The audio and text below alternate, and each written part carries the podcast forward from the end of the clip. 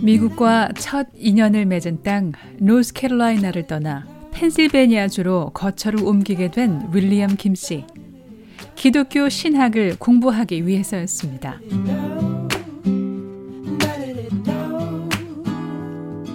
윌리엄 씨가 신학을 공부하고 싶었던 이유.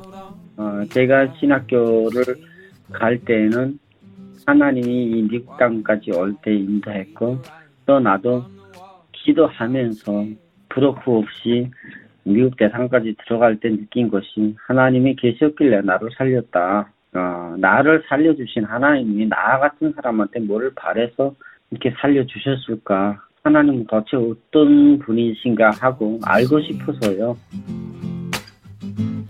미국에서 자신을 물심양면으로 보살펴준 사람들, 그리고 험난한 여정이었지만 살아남을 수 있었다는 생각이 절대자 신이라는 존재에 대한 물음에 이르렀던 겁니다.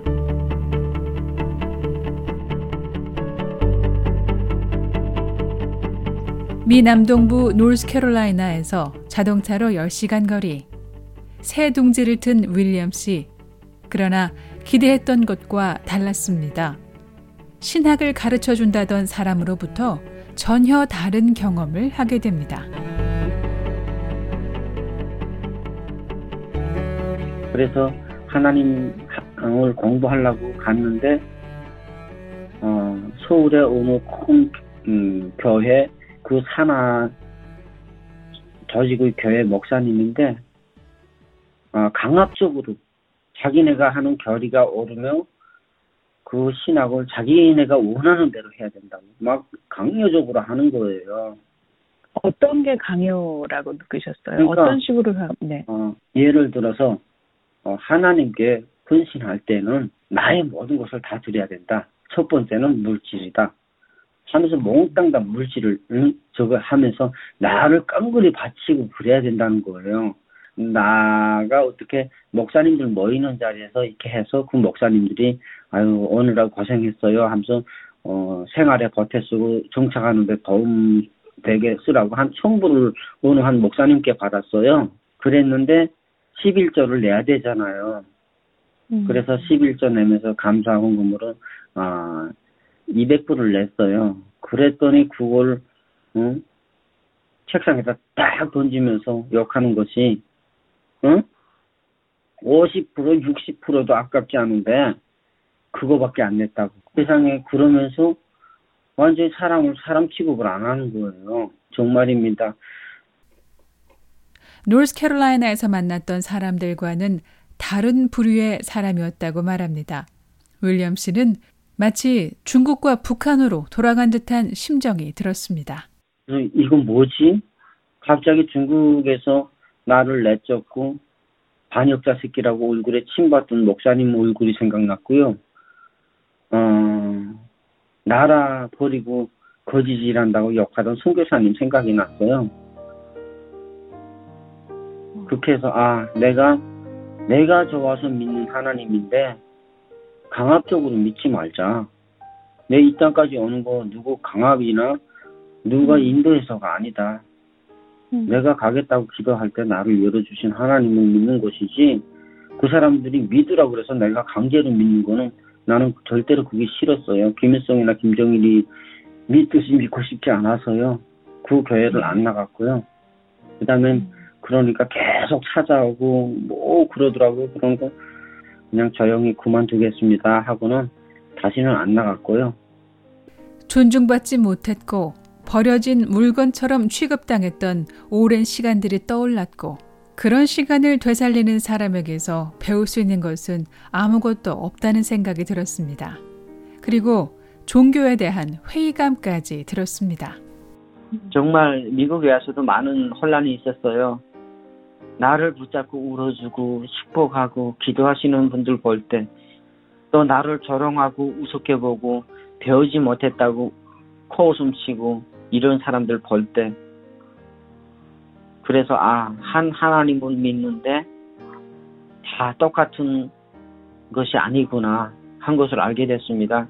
그래서 그 하나님이 정말로 나를 살리셨다는 하나님이 어떤 분이신가? 윌리엄 씨는 신학 공부 계획을 잠시 접게 되고 신문에 구직란을 펼쳤습니다. 솔직히 두 달치 아파트를 잡았는데 805불짜리 아파트를 잡고 완배드럼을 잡고 들어갔는데 집세를 다운페이하고 한 달치 내고 나니까 돈이 없었어요. 먹고 음. 살기조차도 힘든데 그래서 어, 한인 광고를 보니까 건설하는데 사이딩 하는데 따라다니면은 저수로 따라다니면은 초보는 캐시로 120불씩 준다고 나왔어요. 음. 집을 고치고 개조하는 건축회사에 일용 노동직으로 들어가게 됩니다. 그 사이딩은 정말 어, 육체적인 노동이 많이 들어가는 네. 곳인데 일하시면서 다치거나 아니면 많이 힘드신 건 없으셨어요?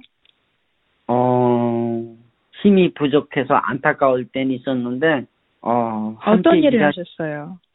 그러니까 사이딩이랑 이 물건들, 그, 새로, 그러니까 자재들 오면은 자재 나르고, 기술자들이 심부름 시키잖아요. 뭘 가지고 와라, 뭘 가지고 와라. 음. 그 다음에 쓰레기 치우고, 음. 이런 준, 자- 준비 작업들 하고, 심부름 하는 거 있잖아요. 네, 그런 걸 따라다니면서 같이 했습니다.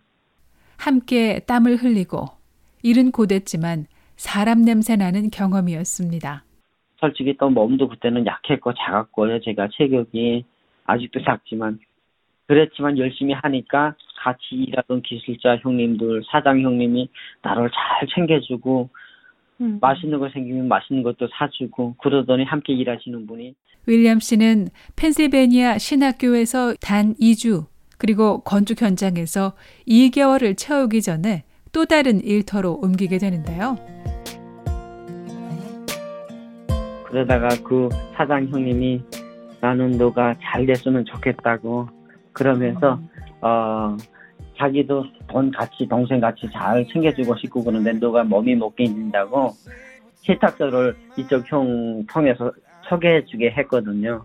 예, 그러니까 셔츠 다리는 거 처음에 가서 배우고 거기에 뭐- 그러니까 옷들 다 들어오면 빨래하는 거 갖가지 양복 빨래 무슨 뭐 음. 이불 빨래 이런 것들이 다, 다 하는 게 다르잖아요. 그러니까 그런 것도 배우고 그다음에 바지 다리는 걸 조금씩 배우다가 하루 10시간 주 6일 꼬박 일해 받은 돈은 350달러. 윌리엄 씨는 시급 6달러도 못 되는 낮은 임금을 받는 것도 크게 신경 쓰지 않았습니다. 다른 거는 다 좋았는데 음. 어, 제 돈 받는 거를 교회 분들이나 다른 분들한테 얘기를 안 했어요. 그러다가 왜? 어, 네. 함께 그 잠시 다니던 그 교회 그 목사님이랑 누이 둘 다 식사하고는 그, 이, 일은 어떻나 이런 거 물어보다 시급은 어떻게 받는가 이렇게 하니까 음, 나는 그냥 모르니까 350불 받습니다 하니까 그 다음에 다들 깜짝 놀라는 거예요. 그러, 그러더니 음, 다른 회사를 소개받게 된 겁니다. 펜실베니아에서 얻은 두 번째 일터를 그만두고 윌리엄 씨는 미용재료 도매상 beauty supply 회사에 취직하게 되는데요. 아, 직원이 거의 한 세일즈맨부터 warehouseman부터 사무실 사람들까지 하면 거의 5, 60명 됐습니다. warehouse에서 물건 픽업하는 일을 했습니다. 인보이스까지. 아, 음, 일은 어떻게 배우셨어요? 일 배우시는 거는 어, 네. 거기에는 warehouse는 함께 일하는 사람들이 어, 미국 사람들이 많았고 그다음에 음. 한국 분들도 있어서 그분들이 잘 배워줬고요.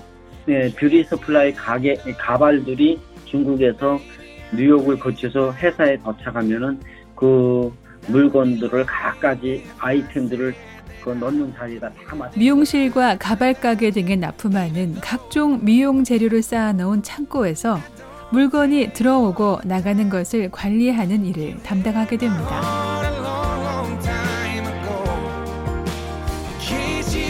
윌리엄 씨는 미국 입국 2년여 만인 2010년부터 조금씩 삶의 안정을 찾아가게 됩니다.